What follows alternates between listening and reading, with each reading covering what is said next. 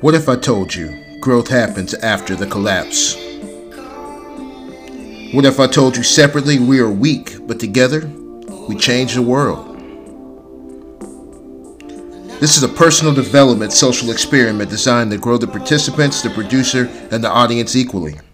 This is 30 for 30.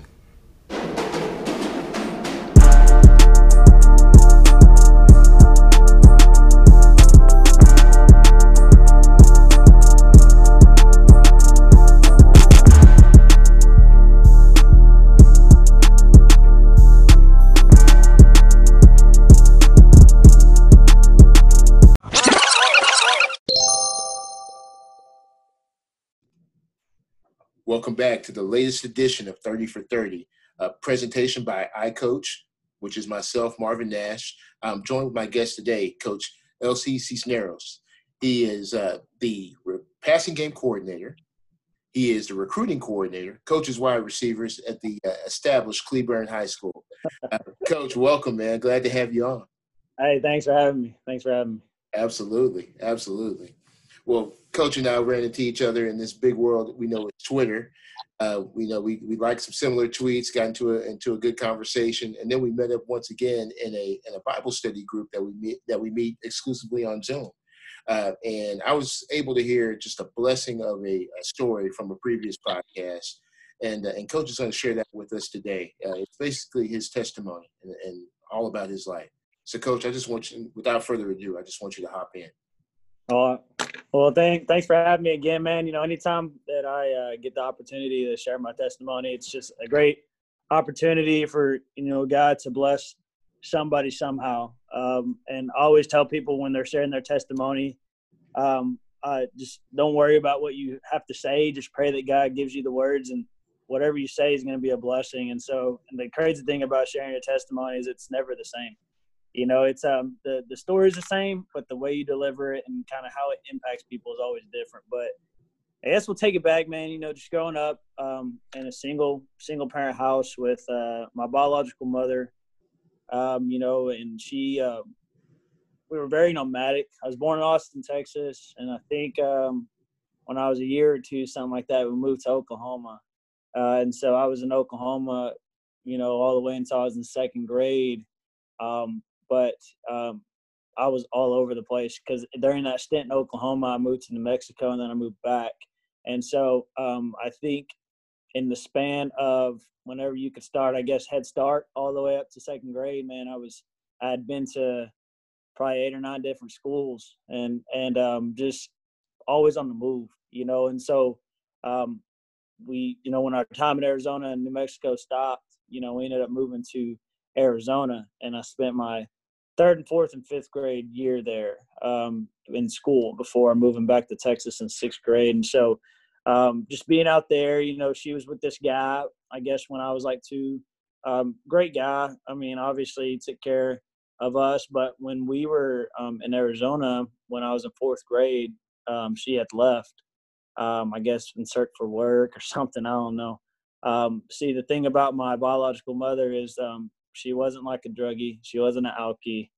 Um, she just, for some reason, just couldn't keep a job, man. Like, and it, it wasn't that she wasn't um, able to. I just think there was always some kind of complication. You know, she suffered from MS, uh, which is a disease that like just attacks a lot of different things. And um, I don't know if that was the reason I never really took the time to ask her, but she was never like really around for me to do that, you know. And so, but she left, and I was kind of staying uh, with this guy. And obviously, I never called him dad. You know, just his name was Donnie, so I called him that. You know, and um, but you know, when she left, man, like when you talk about feeling alone, and you feel like not having anybody, and the town that I was at was big.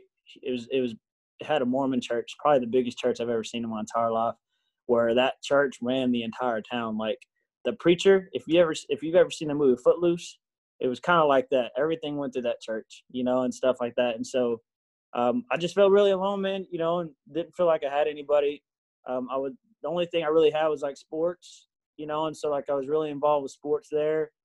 Um, but the thing that was crazy is, man, like we lived probably like three, four miles from the school.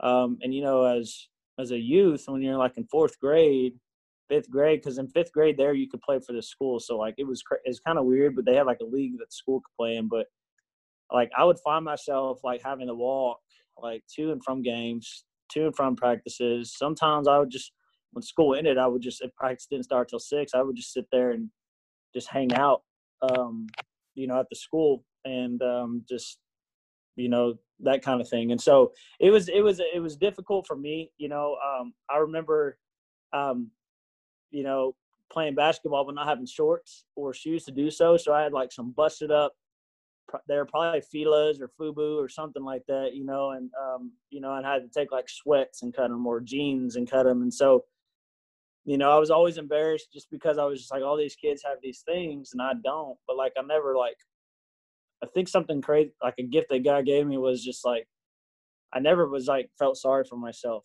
you know, I was just always like, this is just what I have to deal with, you know, and so, um, there's a family there that kind of just noticed that I was struggling, and they kind of just helped me out with that stuff. But anyways, so a year and a half passes, and um, my biological mother comes back and was just like, "Hey, I found I found a work, um, you know, and I found this guy." I was just like, "What do you mean he found this guy?" But you know, whatever, you know. And so, fifth grade, you know, packing up again. So at that point, man, I tell you, I had probably been from all the way up till you know, obviously I stayed in one spot from third from third to fifth grade, but I'd moved a whole bunch. Like even though I was in that one spot, like in that school, I moved a whole bunch, you know. And so um ended up moving back to Texas, man. And um when I got here, um, you know, Dilion is where I'm from. Um, and it's a very, very small town outside of Stephenville, Texas. It's got two red lights, two blinking lights, um, you know, it's got a Subway. You know, if that means anything, uh, and a Dollar General, so that's cool. And uh, but it, um, you know, it's it's one of the it's 2,500 people, two A. But the cool thing about that town and those small towns is, man, like on Friday nights when you're playing that game, like it, everybody's at that game that that's from that town, and that's really sweet. So, but when I first got there, man, like that was the first time in my entire life where I felt like something was going to be constant. Something was gonna I wouldn't have to worry about getting up and changing because that's where a lot of my like like my relationship issues came from with people is like why why take the time to get to know you if I'm just gonna leave. So I was very to myself always, you know, and so um, even when I first got the Dilion, it was the same way, you know, and it, and there was a couple friends who I had that really took me in, you know, right off the bat. Um, but you know, they weren't the I wouldn't say they were bad because they're not, but they were just doing a lot of things that I know that weren't what I needed to do. But when you don't have people show you attention and they finally do, then you're not going to sit there and downplay what they're doing. So when they offer you anything or they say, let's do this, you just, okay, yeah, for sure, I'm there, you know? And so kind of a peer pressure thing, but at the same time, just wanted that attention.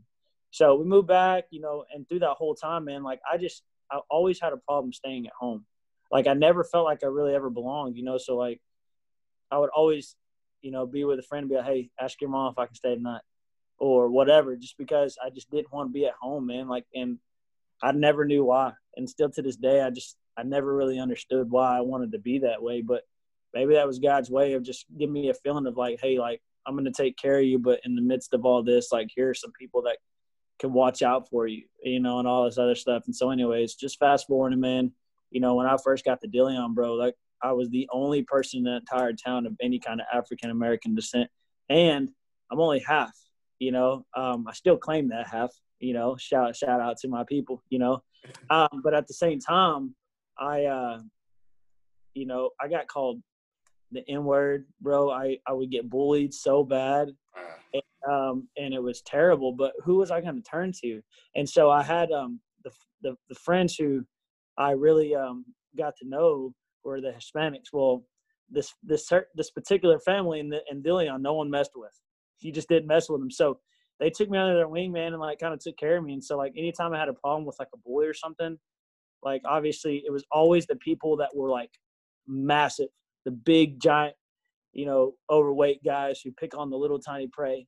And it was those guys. And a lot of people I feel like get um get threatened by anything that's different and that might be a challenge of them because here's what people didn't understand is like I'm not trying to toot my own my own horn, but I was pretty good at, at sports. And um, there's a lot of people who got mad when I would take people's spots, and it wasn't even their spot I was taking; it was their friend, and they felt like their friend should be playing. Well, the same time, if your if your friend's not better than the person that's playing, then that's your friend's fault for not being good, you know. And so, like, what are you to do to get better, you know? And so, anyways, all that stuff was happening, man, and I just I felt like God was, you know, He was just telling me like, hey, you know, you're you, I prepared you for this, you know, you're strong enough, you know, and so He was just, you know, I got really good at ignoring things.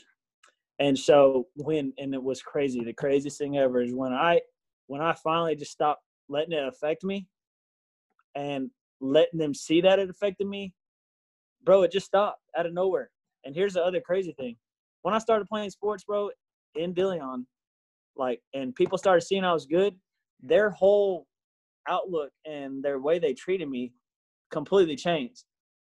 And I know why it did, you know. Um, but at the same time, like I was starting to get people to pay attention to me and all this other stuff, and it started feeling good, you know. But just through all that stuff happening, man, it was just, um, just you know, always felt like I was left out, you know, or, or different, you know. And so, um, obviously, just hung out with you know the people who showed me the the attention that always treated me fairly, but they weren't doing the best of things, you know. And so, I was smoking weed and drinking on a regular basis. Um, I really didn't mess with any hardcore stuff, you know, because I was always scared to. And thank God he gave me that feeling of being scared, you know. Uh, but um, the thing is, they never pressured me into it, you know. And so I was just like, man, these are my people. Well, anyways, fast forward. So, you know, my biological mother's in and out of work. Um, we ended up getting, you know, moving all over the place. In Dillion, I'm pretty sure we lived in probably 10 houses. Um, all the way up until my sophomore year. And so basically my sophomore year comes leading up into my sophomore year, man, like I'd say probably in June or July of shoot, man, 2004. I guess that's when that was. Um, but anyways, um, you know, our electricity goes out, right? And so we don't have electricity. Well, obviously electricity, if you look at it, it's probably like what, 130 a month, something like that. We went six months without electricity, bro. You know, um, no hot water. And so um, what was ended up happening is like, you know, those summers during in, in Texas are hot, bro. So when you don't have air when you don't have air conditioning, it is tough. It is tough to go to sleep. You don't have a fan because you don't have electricity. It is tough to go to sleep. And so, um, you know, we were having to go like, um, you know, I would go and take showers at like, um, you know, the the neighbor the neighbor's house or whatever like that. But man, I just for me, I was just like, this is so dumb. Like you can't, like you can't provide at least that, you know. And so there I go again, just living with different people, you know. And um, you know, I I went back because I was just like, this is kind of where I need to be. But one night, I guess, because everything we had, man, we just uh, it was it was lit by candlelight, you know. And one night, I'm, I'm just asleep, bro, probably covered in sweat, you know, whatever. And uh, I wake up to a lot of commotion, man, and there's nothing but smoke, right?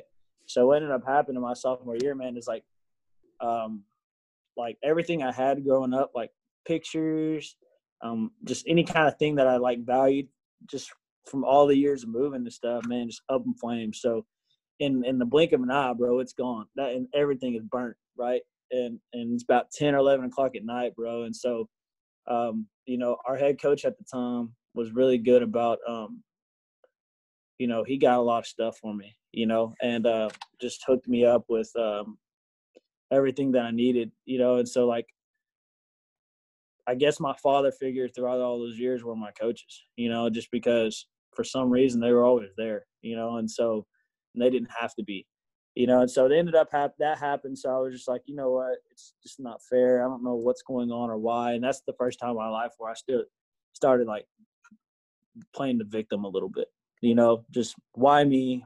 Was just, I, I do right by people, um, you know, all this other stuff. Well, anyways, man, so I was really good friends with this guy named Joseph um, Cisneros. And, um, you know, we played ball together. Um, I had stayed with his family the previous summer, just kind of just in and out.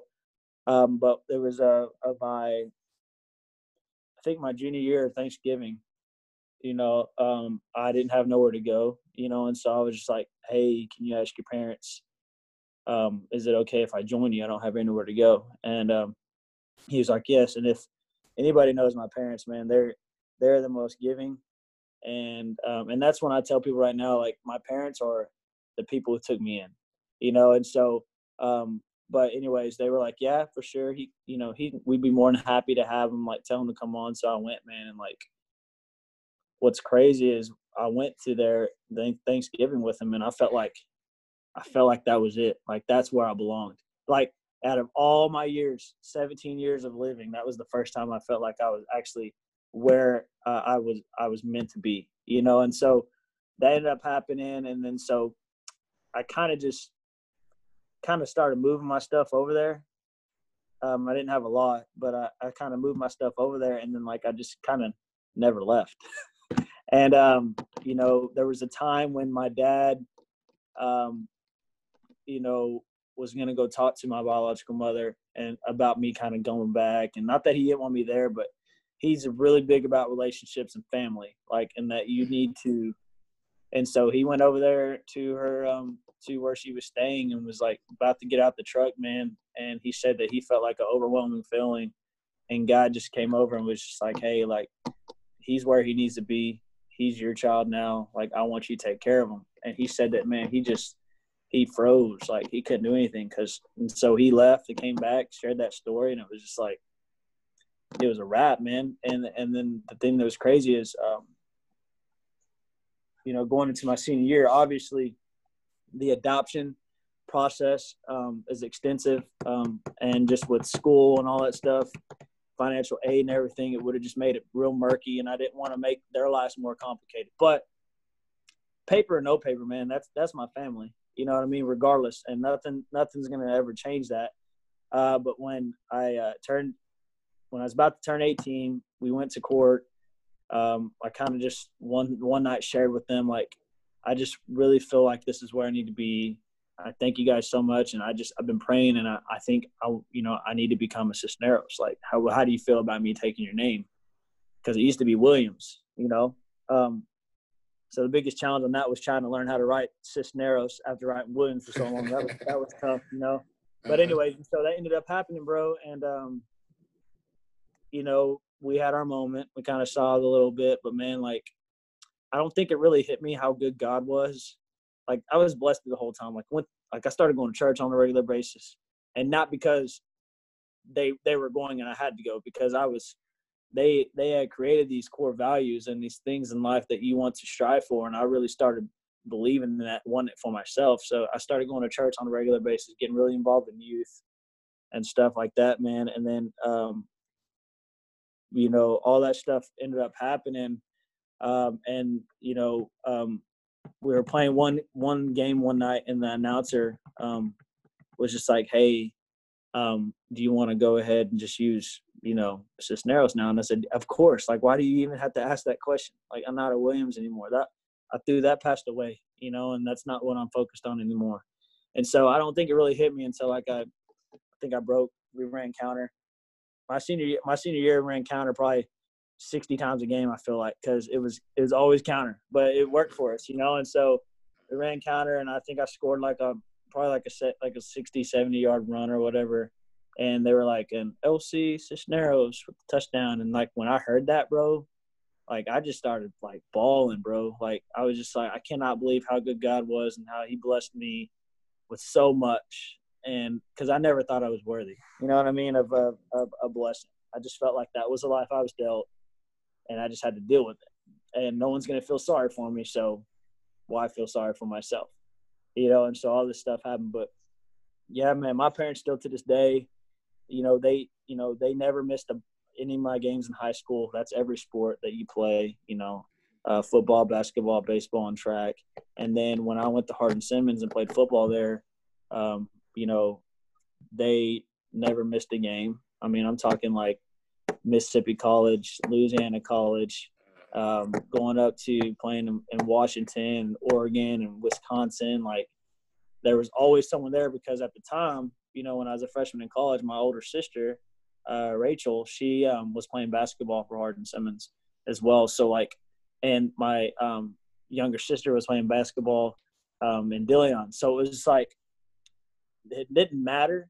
Sometimes my parents went slept separate ways to go to different games, but there was always someone present, and that's what like I love so much about that family is it didn't matter where you were at, like they were going to show you unconditional love and they were going to support you no matter what. And it was awesome because I have all kinds of pictures of like Saturday games and um, you know, because me me and my sister struggled with the whole thing um, of me kind of jumping into the family because she kind of felt like at first I was trying to take over, mm-hmm. and I didn't want to. I would my intentions weren't that at all. I just wanted to feel like I belonged, you know.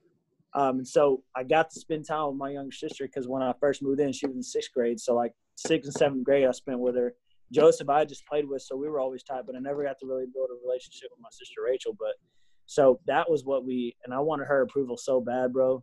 Um, I know I did a lot of things. I went about it the wrong way a lot. Um, but like to this day, we're still working on it. But man, if you can see where we're at now versus where we started, you wouldn't even you wouldn't even believe it, you know. But um, but the fact that like when you after those Saturday games, bro, when like you get done playing, because you really don't know who's all there. You're just focused yeah. on the game. It's game time, and you know they you see them after the game and they've got like custom jerseys or like with your number and your name on the back like and it's like there's like 25 of them there and they're all they all came to see you bro like come on now you know and i mm-hmm. know a lot of people don't get that and that's why like i took it so serious like and so it's still to this day with you know having a kid of my own now and and having a wife like i never want my daughter to ever worry about not having someone there to support her and so I think God put me through all that situation to one make me make me durable, uh, to to make me tough, but at the same time really appreciate the good things that happen in your life, you know. And so,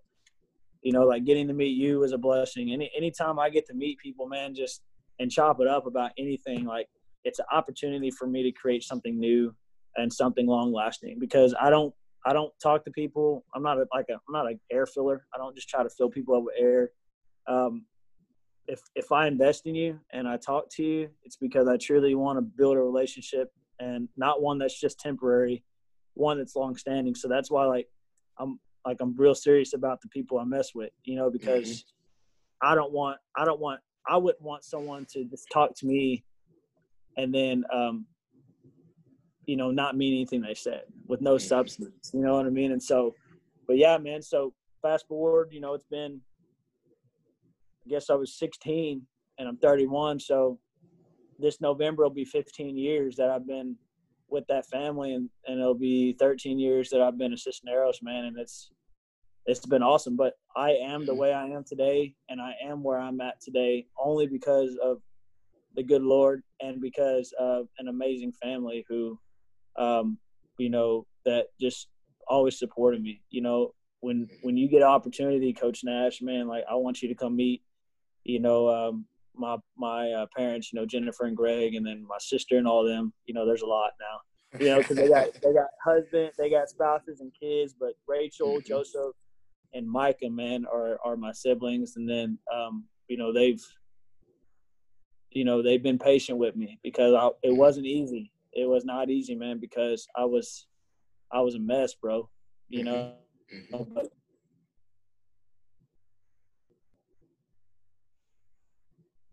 and I'm and that's why I believe that like the power of love is so important, man, and it's so it, it changes. And um, if you just would take the opportunity to get to know somebody and just love them, you know, the way that you would want to be loved, then the the the world we live in would be completely different. But people are blind to it, man, and mm-hmm. and people people do not want to change. Yeah. People people are so fixated in what they're doing that they do not want to change and it makes me sick, man. Because you know what? Like, how could you, Coach Nash? When I first met you, how would how would that make you feel if I was like, you know what? I don't even know you, but I don't like you. Yeah. And you and yeah. this is what we say. How can you not like somebody that you don't know? Mm-hmm. And that's what really happened to me when I was growing up in the place I grew up, man, is people didn't like me and they didn't even know me. Mm-hmm. And, and once once you get to know somebody you understand maybe that's why they act that way. Maybe they're not a jerk. Maybe they're not um, trying to think they're better than people, but maybe they've been through so much that they just they're so closed in, man, and their walls are mm-hmm. so built, they're so tall mm-hmm. that like they're not going to let anybody in, um, and it takes a lot uh, to to get someone to admit those type of things. But what do you have to do for that to happen? You have to get to know them. You have, have to give to it an opportunity. And so that's why all this stuff you see going on in the world right now, people are just judging based off what they see and not what they know. Mm-hmm. You know what I mean? And so it's tough, you know, being yeah. um, you know, being in a place where there's not a lot of diversity. Mm-hmm. You know, it's um it's tough to um really get that point across. You know, but yeah. here, here in Cleburne, man, like you know we don't have a lot of african american in our in our student body. And so but the ones we do they're just as important as anybody else. And and they need they need that love from us you know they need that support you know because you know a lot of them do. And not just those kids there's a lot of kids that we coach you know this that don't have much.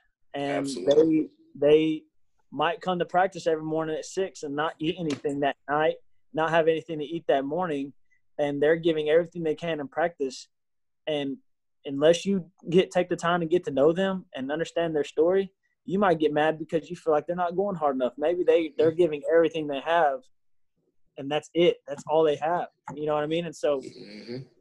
that's the real reason why we, that, that's the real reason why we should even be in this profession is to really get back to these kids, anyways, man. That's know? it. And uh, you know that's funny you say that, man. One of my favorite things I learned from a coach, man, probably my first year coaching back in 06, was that the hurt player, the lazy player, the unmotivated player, and the unprepared player all look alike. So we, we have to be able to decipher which is which. And sometimes yep. the unmotivated player is unmotivated because he didn't have anything to eat before he got there. He had to stay up all night and watch his baby sister while mom had to work all night. You know, it, it, you never know what these kids are going through. So just your story alone makes me want to ask you this question because uh, I know already I, that you're a heck of a coach, and you know why? I, I probably I, I, may have seen one game that you coached in, maybe, uh, way back in the day.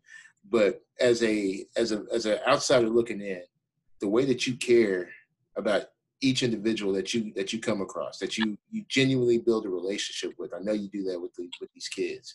So tell me this: How does your past affect the way that you coach right now? Um, I think it makes me really appreciate just everything about it. You know, I mean, mm-hmm. coach, listen, I, I want to win yeah. just as much as the next guy.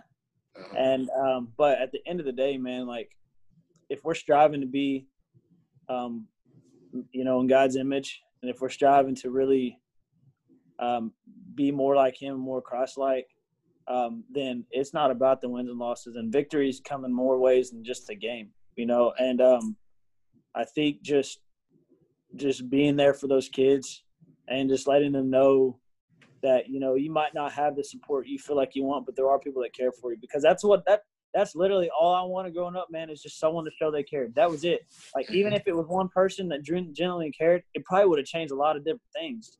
Obviously, you know, um, people are there for for support, but you can tell the difference between someone who's really invested in you and someone who's just there because it's convenient or it's their mm-hmm. job. You know what I mean? And I think just my past helped help prepare me to um, just be able to withstand the hard times. Like my first season here in Cleburne, going 0 and 10. Mm-hmm. You know, any anybody that's ever experienced that, you know, God bless you. You know, because it is tough. You know, but just being able to withstand the storms and you know, and just being able to find out and kind of really appreciate and celebrate the little victories, you know, of, of a kid finally running a route correctly, um, or a kid in class um, finally understanding something, or maybe you're watching film and a kid says something before you have to say it, and you're sitting back just like, man, that is so awesome that they're finally understanding what's going on. You know, just to see the culture change. You know, Coach Walrigan, man, uh, we came here to Cleburne, man. It was just it was so messed up, bro.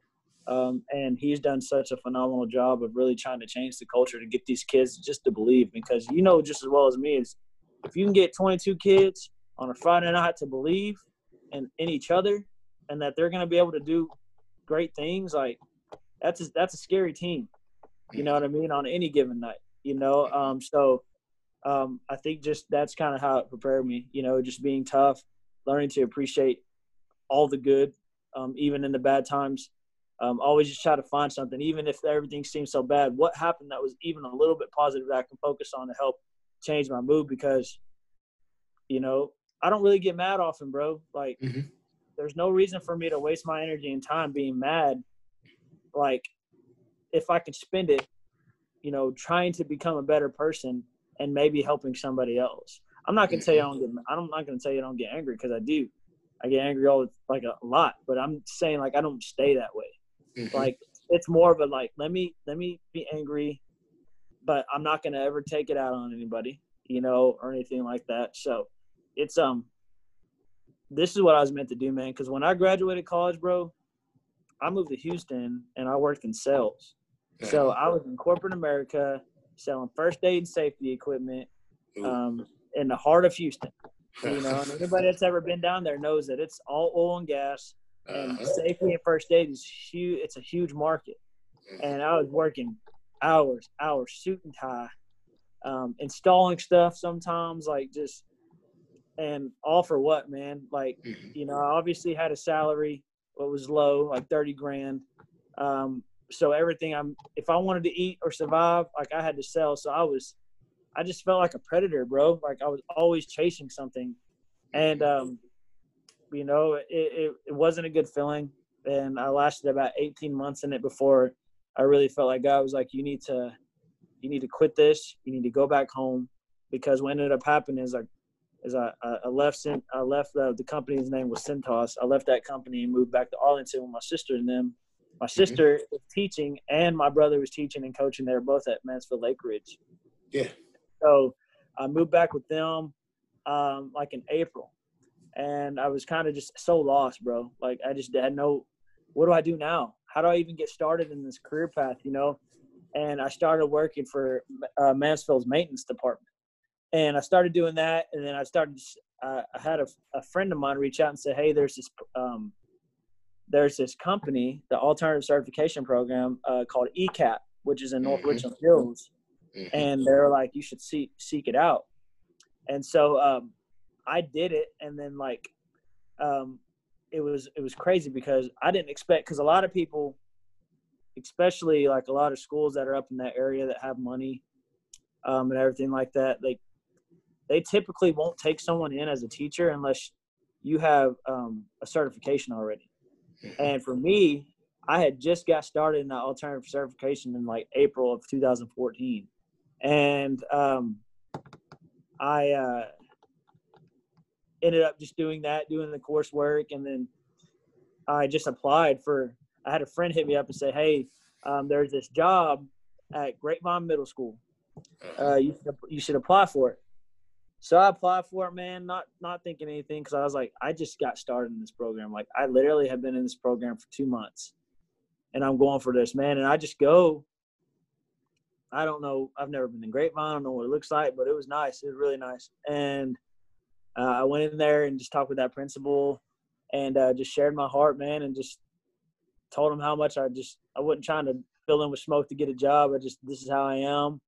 Um, this is what I feel about these kids and how important it is that they grow and succeed. And um, so from Arlington to Mansfield, um, when there's no traffic on 360, um, um, or not Mansfield, from Arlington to Grapevine, um, it takes probably like 30 minutes, 35 minutes or something like that. I, man, I left after that interview, and as I was pulling back into my sister's house, um, I got a phone call, and I was like, "Who is this?" It said Grapevine and call ID, and basically what ended up happening was, um, she said, "Hey, we love you. Um, you know, everything you said was great. Um, we want to offer you a contract." You kidding me, bro? wow. you know what I mean? And so I'm I have no I just got an alternative certification program. I I haven't taught, I didn't student teach anything like that. And I got a job uh, working at Grapevine Middle School and kind of just and the way it works up there is they've got four middle schools in Grapevine Colleyville ISD and two middle schools like Cross Timbers is one and I think Heritage Middle School. Those go to those two schools. But Grapevine Middle School and then Colleyville Middle School, um, they're like a split. So like our demographics at Grapevine Middle School were like 30%. We're gonna go to Grapevine and 70. We're gonna go to Colleyville. It was weird how all that stuff worked. I didn't know about it, but but anyways, um, I got fortunate enough to work with uh, um, Coach Randy Jackson, who is Yeah. the head co- he's the head coach at um, uh, North Forney right now. Mhm. Um, and so basically, I got to work with with him and those guys. And man, I tell you what, like I tell everybody all the time, like if you're gonna get an education, it's always great to start at the junior high level just to kind of get appreciation for the grind, Mhm. um, and then um, and then move up to the varsity level um, when it's your time. You know. Um, but I, I, I appreciated it, and I always had talks with him like I don't want to stay at the middle school level. I want to be varsity coach of Friday nights and he was just like all right well these are the things you know these are the things you got to do you know you have to show up and so man like we have games we had three teams on seventh grade and three teams on eighth grade and we played monday seventh graders tuesday night we played the eighth graders thursday night we'd have jv games so i'd be up there friday night we'd have some kind of responsibility for the varsity saturday i was up there watching film with them i didn't have to be i was just there Mhm. um, or, or I'm presenting the scouting report, you know. And then Sunday I didn't have anything, but I was always up there. And so what ended up happening, he he left and went to North Forney. Um, the receivers coach at the time, uh, his name's Michael Ludlow. He ended up going and getting the OC job at Marshall in East Texas. And man, I'm just telling you, the only reason why he even because he worked receivers and that's what I was helping with, and I was up there all the time asking questions. And the only reason like he reached out and said, "Hey, here's the opportunity for you to come to varsity level. You know, are you interested?" At the time I was single, I wasn't married, so I was like, "Absolutely!" Like, where is it? And he's at East Texas, and I was like, "I'm there." But the only reason he offered that is because, you know, I put in the work doing that stuff. But it's a lot of stuff that like you don't want to do. It's a lot. Mhm. You know, you have your responsibilities plus a whole bunch of other ones. So that's how I got, you know, into. You know, I know I took your question and took went straight with it, and then I took a, I just veered left like crazy. no, But I'm that's, with you. That, that, that's what got me to the varsity level, and it's it's Uh-huh. because of Michael Ludlow um, that that I'm at where I'm at right now because he really invested in me as a coach and just took me under his wing and Mhm. really kind of groomed me. You know, so Mhm. I like everything that I have. Like I, there's a lot of people that I've learned from, and a lot of people that have helped me. Like it's a, it's a lot, but the foundation of where I started came from Michael Ludlow. You know, Mhm. and so now he's a huge staple who'll always forever be a good friend of mine. Um, but that's just kind of where it is, and I feel like every coach has that person um, that that really t- went out of their way to invest in them, and so that's that's that. Sorry about Uh-huh. that. No, that's that's perfect. No, I'm right there with you, man. Uh, it's one of those things where once you're getting in, the people who invest in you, they teach you how to invest in others. And so Yep. you mature as a coach, and as you get, you know, 10, 15 years in the game, you'll have an, a, a coach that you're mentoring, and that's Yep. that, that circle of life happens, man. And again, that goes back to your past, and my past is is, is different but very similar uh, as far as having a you know a rough upbringing in the beginning, but it was those that took care of me when I was young that that, that Yeah. raised me up the way I should go. And so when you get old, you don't depart from it. You you keep raising other people up as as it needs to be. Uh, Yep. I say this, man. My, my my favorite quote. I don't even know when I first heard it, but I, I live by it. Is be who you needed when you were younger. And so any situation, I think you and I are a lot alike in that as well. Uh, yeah, you get upset, but you don't stay upset because you're you're you're who you needed when you were younger, and these kids need, Yep. need guys like you. So I, I mean, Coach, you you you just blessed. I, I've I've heard your story. In fact, I've heard it twice, but this third time that I'm hearing it now, I, I heard some something completely new. The way it was delivered, just like you said it. You know, every time Yeah. you tell your testimony, it's something new, and so I get something new from it every single time. And it's this is man, it's truly been a blessing. This is going to bless our listeners. Wow. And brother, you just blessed me again. So I appreciate it. And I, w- I will I will say this though, man. Like, there's a lot of people who don't go out of their. It's not even a pride thing. It's just they're maybe scared to say something and be judged. And I just encourage anybody that's got a story. Everybody has a story, so Mhm. just just share it.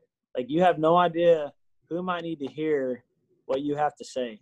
You know, to maybe it might save them, but at the same time, the relationship part. Why I'm so big on it is because I know how important those are, and I know where it can take you, and that's why my network. Um, I'm not I'm not meeting people and getting to know people because I want something from them. I just know that it's gonna it's gonna help at some point because I know somebody take me somewhere. You know what I mean? And so I just encourage everybody to step out of their comfort zone and out of their little circle of friends and just get to know different people because I mean, there's a lot of great people out there, you know, and um, you know, once you take time and invest in them, man, there's they're all you're always going to have that connection and that network. And, and you you know as well as me in this game that we call football and in this profession we call teaching and coaching, it is a hundred percent about who you know, okay, versus what you know. And someone can say what they want about that, but if you know people and they know you're a good person, they're going to take opportunity and chance on you. Versus, oh well, you you have these great grades or whatever these certifications. No, they're going to take a bet on the people that they feel like they can trust and that they really know. And so, step out of your comfort zone, get to know people, and share your story, man, because someone's waiting to be blessed by it. Hundred percent, man.